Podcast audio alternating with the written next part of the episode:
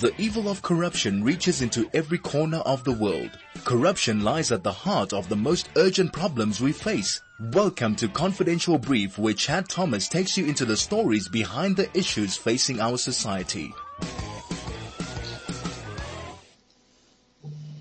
You're listening to Confidential Brief live on 101.9 FM in Johannesburg and streaming worldwide on chaifm.com.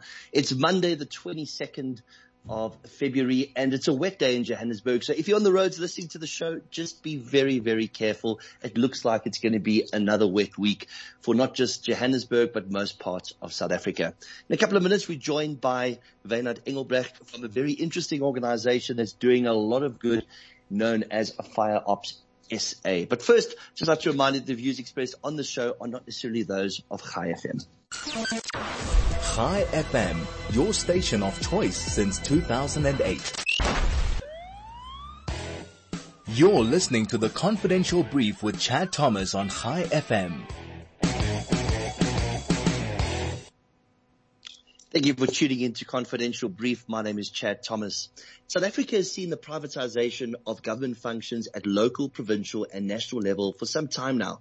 Ambulance services are largely outsourced. Reactive policing is outsourced to an ever-growing private security industry, leading to public-private partnerships such as the E2 project. Now we are seeing the outsourcing of fire and rescue services as well. Today we joined live on air by Wynand Engelbrecht. He is the CEO and Chief Firefighting Officer of Fire Operations Pty Limited and its sister company, which is a non-profit company known as Fire Ops SA. Fire Ops SA is a privately owned firefighting operation active in the greater Johannesburg area and something that is, is quite unique in what we expect from emergency services. On time, doing a lot of work and really making a difference. Wynand, it's an honor to have you on the show today. Welcome. Thank you, Chad. Wynand, the, the outsourcing of emergency services may seem very foreign to some people. When one looks at very large industrial sites, at mining operations, at um, refueling plants, we've seen that there are private type operations in place. People that would see it most probably is if they go to Lanseria Airport, or if they go to Grand Central Airport, or if they go to um, OR Tambo International Airport. But what they don't often see are private firefighters responding to fires within Johannesburg. Tell us how your operation came about and tell us a little bit more about the legislation in South Africa revolving around the privatization of firefighting. Thank you for the opportunity, uh, Chad. Uh, firstly, I would just want to make a correction. We started off as a non-profit organization.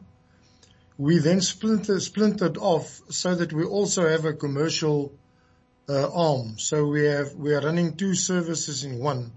The one is a non-profit organization, and the other one is a properly commercialized Pty limited company. Now, the Fire Brigade Services Act is firstly isn't clear on the division of responsibilities. Uh, I think the discussion starts rather with the responsibility of the building owner to keep their building safe, and that settles in the national building regulation. Now the national building regulation concentrates on life safety, uh, which uh, then gives preference, of course, to the evacuation of a building before firefighting even starts. And so that responsibility is that of the building owner or the landlord. And that I think was where the, the reasoning started when three years ago we decided to offer a private service is to assist the building owner to uh, bring justice to that point.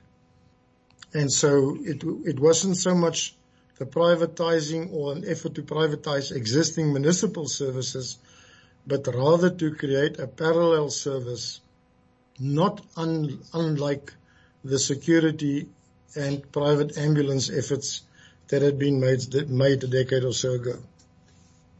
Now that makes perfect sense to me. Um, what we've seen in terms of various property sites, we, we use the airports as an example. One could use um, refineries as another example. They need to have, in terms of Occupational Health and Safety Act, as well as other legislation, a capacity to fight fires. But what we're now seeing more and more of, like you said, is private organizations fulfilling the roles that we would normally expect to be provided by the state. So we're going to chat a little bit later about some of the, the expanded services that your, your organization is offering. But tell me, Wynand, um, before we go to break, your background um, briefly as into how you became a firefighter? Well, I'm a former fire chief of uh, the then city of Midrand. I am a former operational commander of the city of Roodepoort, and I'm also a former commander of a task force that operated in Sandton Fire Department when it was still a municipal service, uh, where I was in charge of that task force for a period of just over seven years. So I've been fighting fires forever in a week, I think since 1973. So firefighting is, as they say, in my blood literally in your blood. Since 1973, the year I was born, I think for the rest of this conversation, I'm not going to be calling you Wynand. I'm going to be calling you sir, um, considering the amount of experience um, that you bring to that you bring to the party. We're going to take a break. When we come back, I want to talk more about the services that are currently being offered and where you see South Africa going to as a whole with regards to the privatization of such an important emergency service. We'll be back straight after this break. Chai FM, 101.9 megahertz of life. You're listening to the confidential brief with Chad Thomas on Chai FM. Knowing your COVID status doesn't need to be costly or take forever. So we're chatting to Wynand Engelbrecht and it's a, it's a fascinating conversation. It's talking about the privatization of emergency services in South Africa. We've seen it over the years with ambulances. We've seen a massive rise in the security industry. But what may come as a surprise to many is that we now have a private fire brigade operating in Greater Johannesburg under the command of Wynand, our guest today. Wynand, you've given us your background and it's an incredible background. I, I don't think um, anybody knows more about firefighting than what you based on the experience that you have. But you set up a private firefighting organization is not an easy task. What made you come to this decision and how did you go about it? Well, we've been uh, watching, and if I say we, I mean myself and a number of, uh, of officers from the previous task force. We've been watching the situation carefully during the first part of 2000 and uh, towards uh, 2016 and 17, it became clear that the service was just going to um, go south and that nothing was done uh, by the city council to to uplift the service. And I guess one could say if no other municipal service is up to standard, then why what would one expect the fire service to be um, to be maintained well enough? And so um, it was clear, uh, as I say, a few years ago, and then in 2017 we registered the organization and said let's uh, let's get into this into the space. Uh, we were lucky enough to spend our first year in Iran, uh, where we did some work for the Minister of Oil.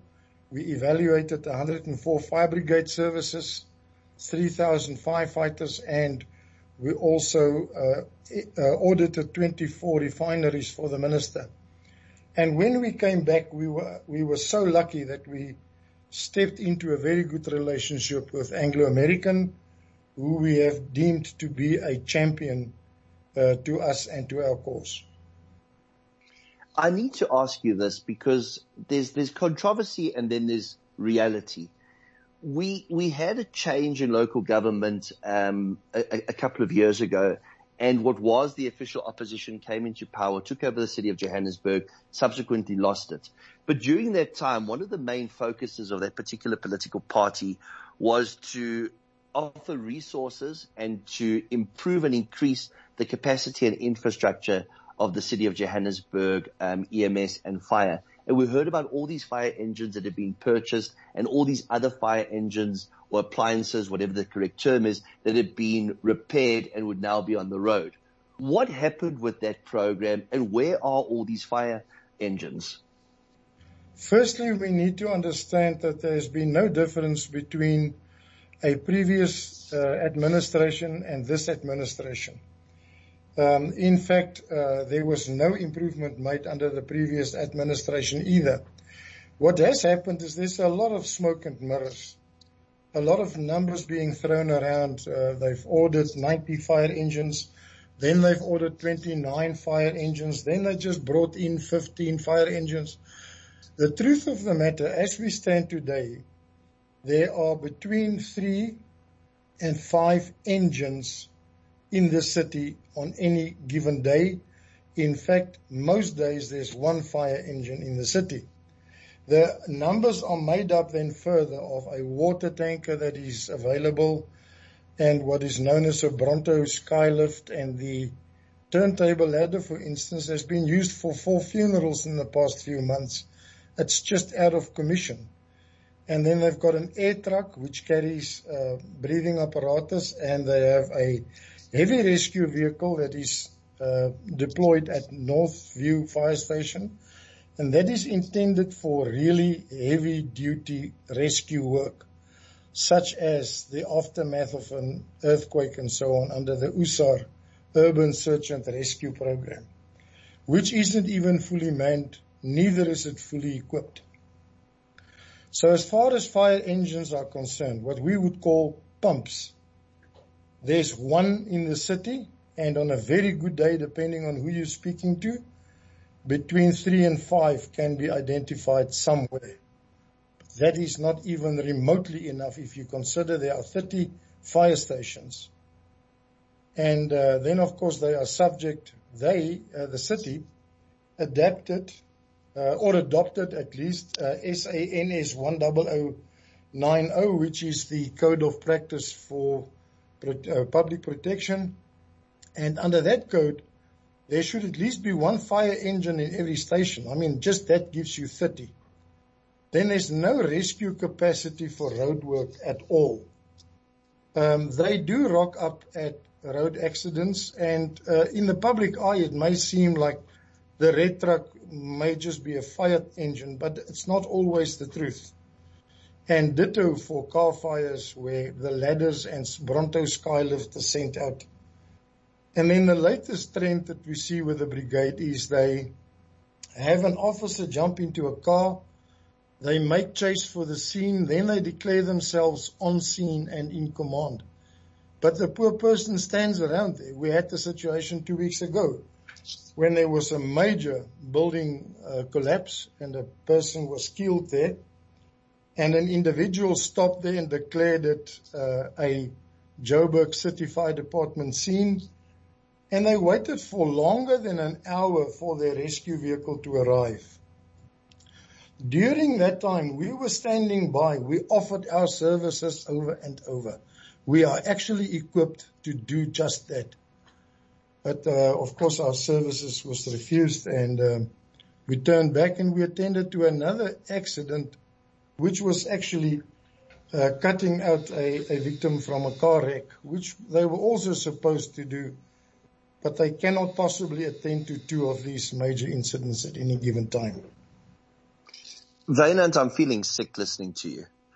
When one looks at Johannesburg, it's now made up of what was Soweto, what was Roodepoort, what was Sandton, what was Randburg, and what was what we knew as Johannesburg. So it's made up of multiple municipalities into one massive metro.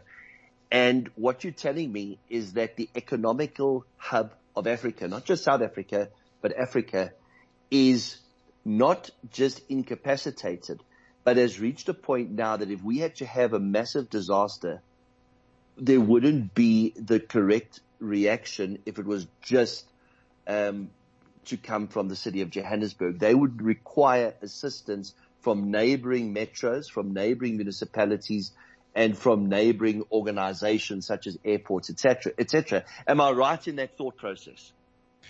Yeah, it's um, the, the the sad thing is that to the west things are as as poorly as uh, they're going in Joburg. The Western uh, Metro service uh, two weeks ago also just had one engine on the road. So for that particular day, there was two fire engines from Carletonville down through to Bedford View. Now we're doing better than that as a private little service. I run three uh, tactical vehicles a day and each of those three tactical vehicles have their, their support vehicles. So it's, uh, there's, there's, there's nothing particularly good about, um, about uh, the, their best effort. Uh, if you take risks, let's take a risk uh, such as um, as the Gautrain tunnel. Now, those who are in the know will tell you that there's a sprinkler or a deluge system in this tunnel, and if there's a fire, then uh, you know that will put the, the, the, that'll contain the fire. What what what is not commonly known is that was originally a mining project, and so the Johannesburg Fire Department were compelled by the Minister of Minerals and, and Energy to have uh, proto teams trained in Carletonville at mine, mine rescue services. You cannot enter that tunnel with conventional breathing apparatus systems. It is impossible. An operation that takes you four hours will exhaust the teams within the first 20 to 30 minutes. They are not up to standard. They've lost all of the equipment that was originally acquired for the tunnel in 2010. And so you take Langlaagte as a high risk area, Langlaagte uh, fuel depot. There is not, there's, there's not even the hint of the capacity that's required to take on a major fire in, in that facility. Any of the high-rise buildings, we saw it a few years ago with uh, Bank of Lisbon, the high-rise buildings are in quite a state in this inner city, which is not necessarily the fault of the fire brigade. That goes to the landowner again. But the fire department is not geared for a fire, a major catastrophe in a high-rise building in the city.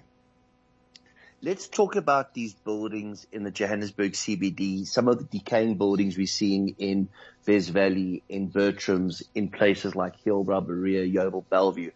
Are we seeing inspections taking place? Are we seeing buildings being condemned to limit the risk of a fire taking place and to limit the risk of, of life being lost? No, the professional work is not done that's supposed to be done.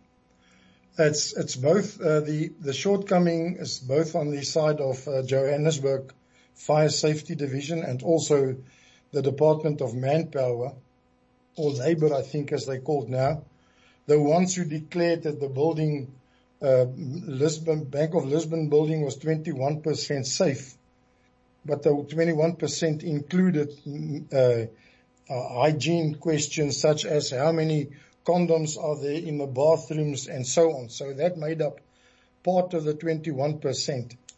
There's a skills problem. There is a, an attitude problem. There is a problem of managerial um, incapacity capacity. Uh, there is a lack of political will. So the inner cities buildings, whether they are high rise or other uh, high risk buildings, are just simply not attended to. And so when new buildings are built, the owners being on the landlord, uh, they appoint, of course, the professional team, architects and engineers, and then also uh, in that team would be a, a fire engineer or a fire consultant. And so for the first few years, the shell of that building looks good. But the, the shell is not the problem. The problem comes when we move people into the building and fire load by way of furniture, etc. And so the inner, inner, inner city buildings are so, uh, are so poorly uh, placed at the moment. Uh, we've got thousands of people moving into the inner city. And the moment people move into an old building like that, they start chiseling away the basement uh, support structures to, to rip out steel and they sell that as, um, as, as scrap, scrap metal. And so buildings subside into themselves, into their basements. So in the first few days, fire systems are ripped out, sprinklers, sprinkler heads, which is made of brass, Fire hydrants are ripped out, hose reels are ripped out, and then the people moving in their droves.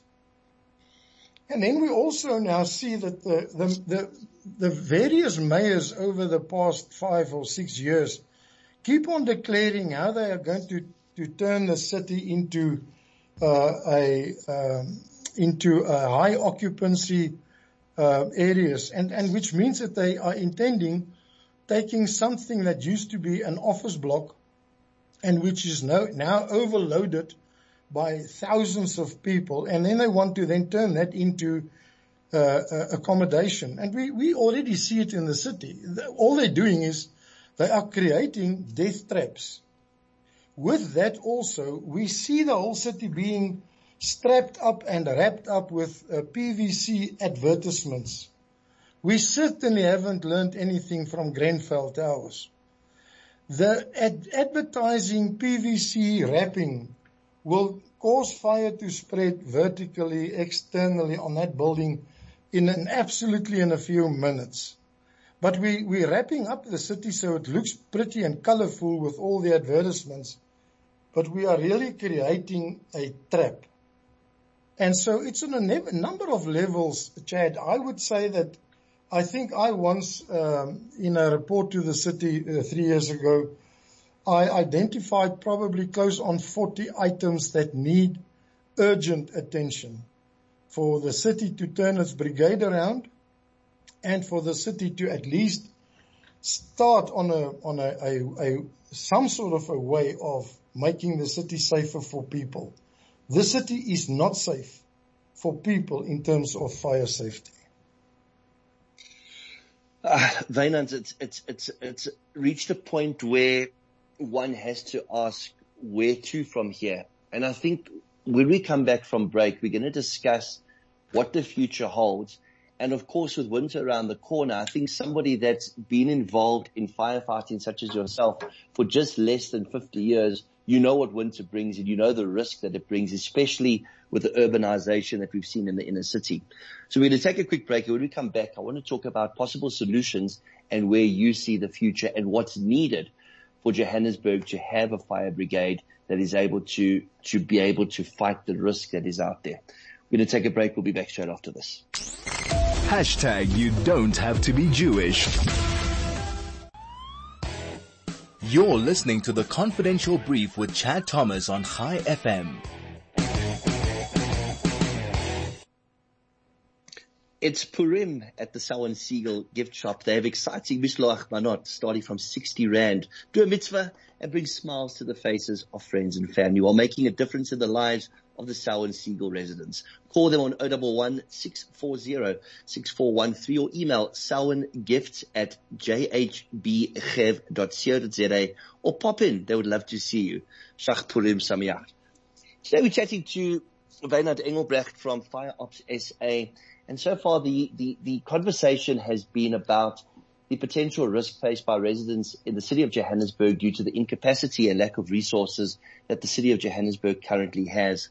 Bernard, I'd like to know from you, if this situation had to be turned around, how long would it take to turn around? How much would it cost? And is it possible to turn it around?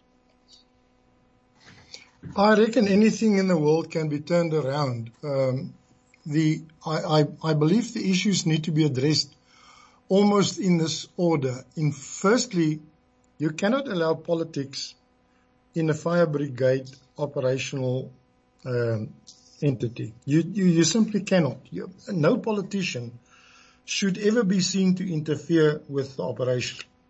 Operation. The, the, if, if, if management and politics can't divorce themselves from the fire ground, then there will forever be conflict on the fire ground.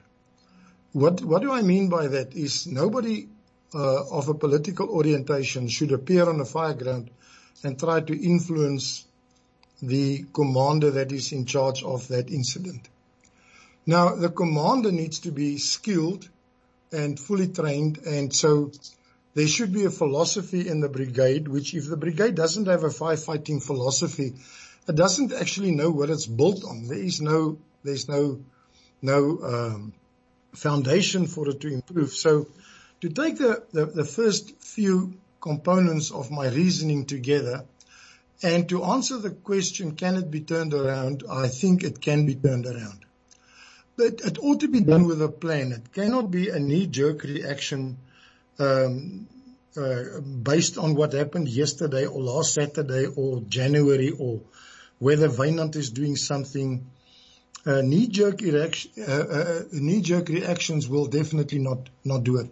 So with a properly founded plan, it can be done. I have uh, compiled a plan for the city some four years ago already, uh, uh, which I think if they follow that, they, they will probably need a splinter of the budget that they believe they have to spend every year on stuff that just doesn't do anything. And so, um, I would, I would, for instance, say, if not us, then an organization similar to us, why doesn't the city uh, contract the work out of first response to an organization such as Fire Ops? Let us help them. Let's do the first response and assist them and let them do this for a period of a year, three years, five years while they go about with a turnaround strategy. Now, so am I promoting our service? I, I, it, it may sound like it and it may be that and it may not. It doesn't really matter who it is that does it, but somebody has got to help the Johannesburg Fire Department. They've got what it takes. They just need direction. They definitely need to have a properly founded plan and they need to have the freedom to implement that plan. Now, we have had the situation in Joburg that they don't have a fire chief that's appointed. Everybody in Joburg Fire Department has been acting since 2000. The chief acts, the deputies, the assistant chiefs, the divisional chiefs, the platoon commander. There are no appointments made, hence there is no responsibility taken by any individual. Now, nobody can work like that. You know, what is known or called a world-class city if you compare yourselves with Chicago or New York or any one of those really world-class fire brigade services, you have to have a plan to which you have to start doing something toward gaining ground and, and, and attaining a proper goal. We, for instance, are accredited as uh, ISO 9001 for quality control. As far as we know, we are the only fire brigade in the entire world that is accredited for quality control on fire operations. Now, if a little organization like us with two fire stations and 25 firefighters uh, can do that, then why can't the city do the same?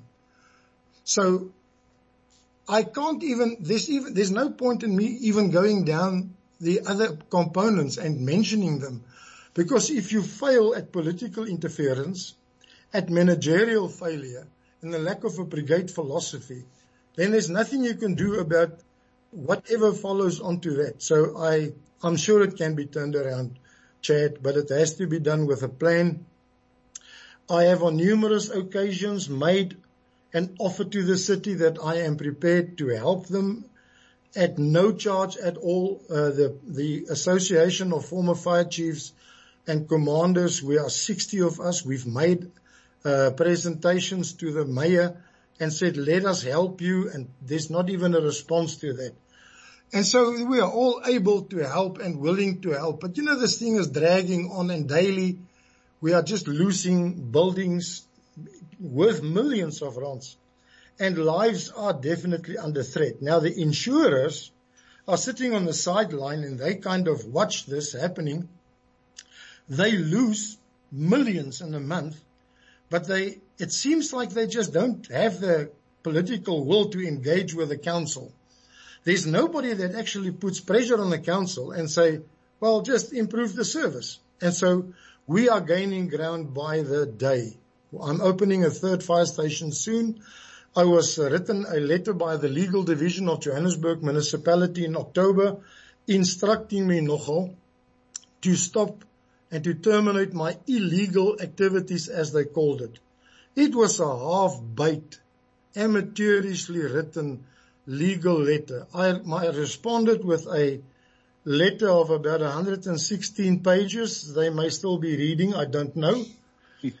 but you cannot threaten me for offering to protect your building if the council who takes your rates and taxes doesn't protect your building. Of course you may, may contract me to do so.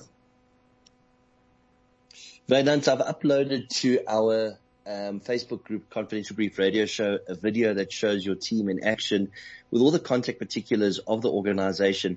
In closing, do you offer training? Do you offer workshops and are you able to help companies increase their safety over and above the reactive uh, measures that you can implement? We have a division that, uh, that consults. Uh, we don't do external training as we are not a training company. And of course, the level at which we operate, uh, that's not the level at which we should be training the public. And so there are many institutions where the public can get training. But we do consult, uh, for instance, thatch roofs um, is a major problem in this in this uh, footprint of Johannesburg, and I consult thatch roof owners. I consult uh, on an industrial level and uh, also on a commercial level. We have a number of very well qualified auditors that, that assist, and um, yes, we, we, we, we do give advice and we also engage in in uh, contract management so that we not only make an give an opinion, but we can also assist our clients to get right through from A to Z. Bernard, having seen what's happened in the, the security industry and the emergency medical services industry in South Africa the last few years, there's a definite need for services such as yourselves and we can see the world over a move towards privatization. Your organization is doing a lot of good. In fact, um, I'm on many groups that share information throughout Johannesburg when there's live incidents and I've followed you and that's why I wanted you on the show because we've seen how you've assisted the city of Johannesburg with water where you've been on scene and they then come along at the very end and then try to remove you from scene after you've, you've attended to the incident. So on behalf of our listeners, I'd like to thank you for the work that you're doing. And I really hope that you grow from strength to strength. Thank you very much for the opportunity, Chad. I hope we can have another chat again soon. Bernard, we have to have another chat. You're opening a third fire station um, things are really happening in respect of the privatization. There's going to be a lot of inquiries as to how people can get involved. More importantly, property owning companies, because you've highlighted one of the main issues today. Property owning companies are paying rates and taxes. They have an obligation to secure those properties for their tenants as well as for their investors. And right now, we know that they're not going to get the expected reaction. So there's definitely going to be room for further chat. And I really hope that you experience the growth that's anticipated. Thank you, Chad. We're on Facebook and on Instagram. That was Wynand Engelbrecht. He is the de facto chief of fire for the company Fire Ops SA, which is an incredible organization. Research them, Google them, go to Confidential Brief Radio Show. You'll see a video of them in action together with links to their different groups. Uh, my name is Chad Thomas. You've been listening to Confidential Brief. I'm going to be back next week. Um, if you want to find out anything more about today's show, if you enjoyed today's show, the podcast will be uploaded within the next 24 hours. You'll be able to share it. We'll share it on our, on our, social media as well. Um, we're signing off. Thank you all to, to the studio team, Vusi, for connecting us remotely. We are still working remotely during COVID. And of course to our studio engineer, Craig Guthrie. Thank you so much. It's over and out. Chai FM, 101.9 megahertz of life. Chai FM, your station of choice since 2008.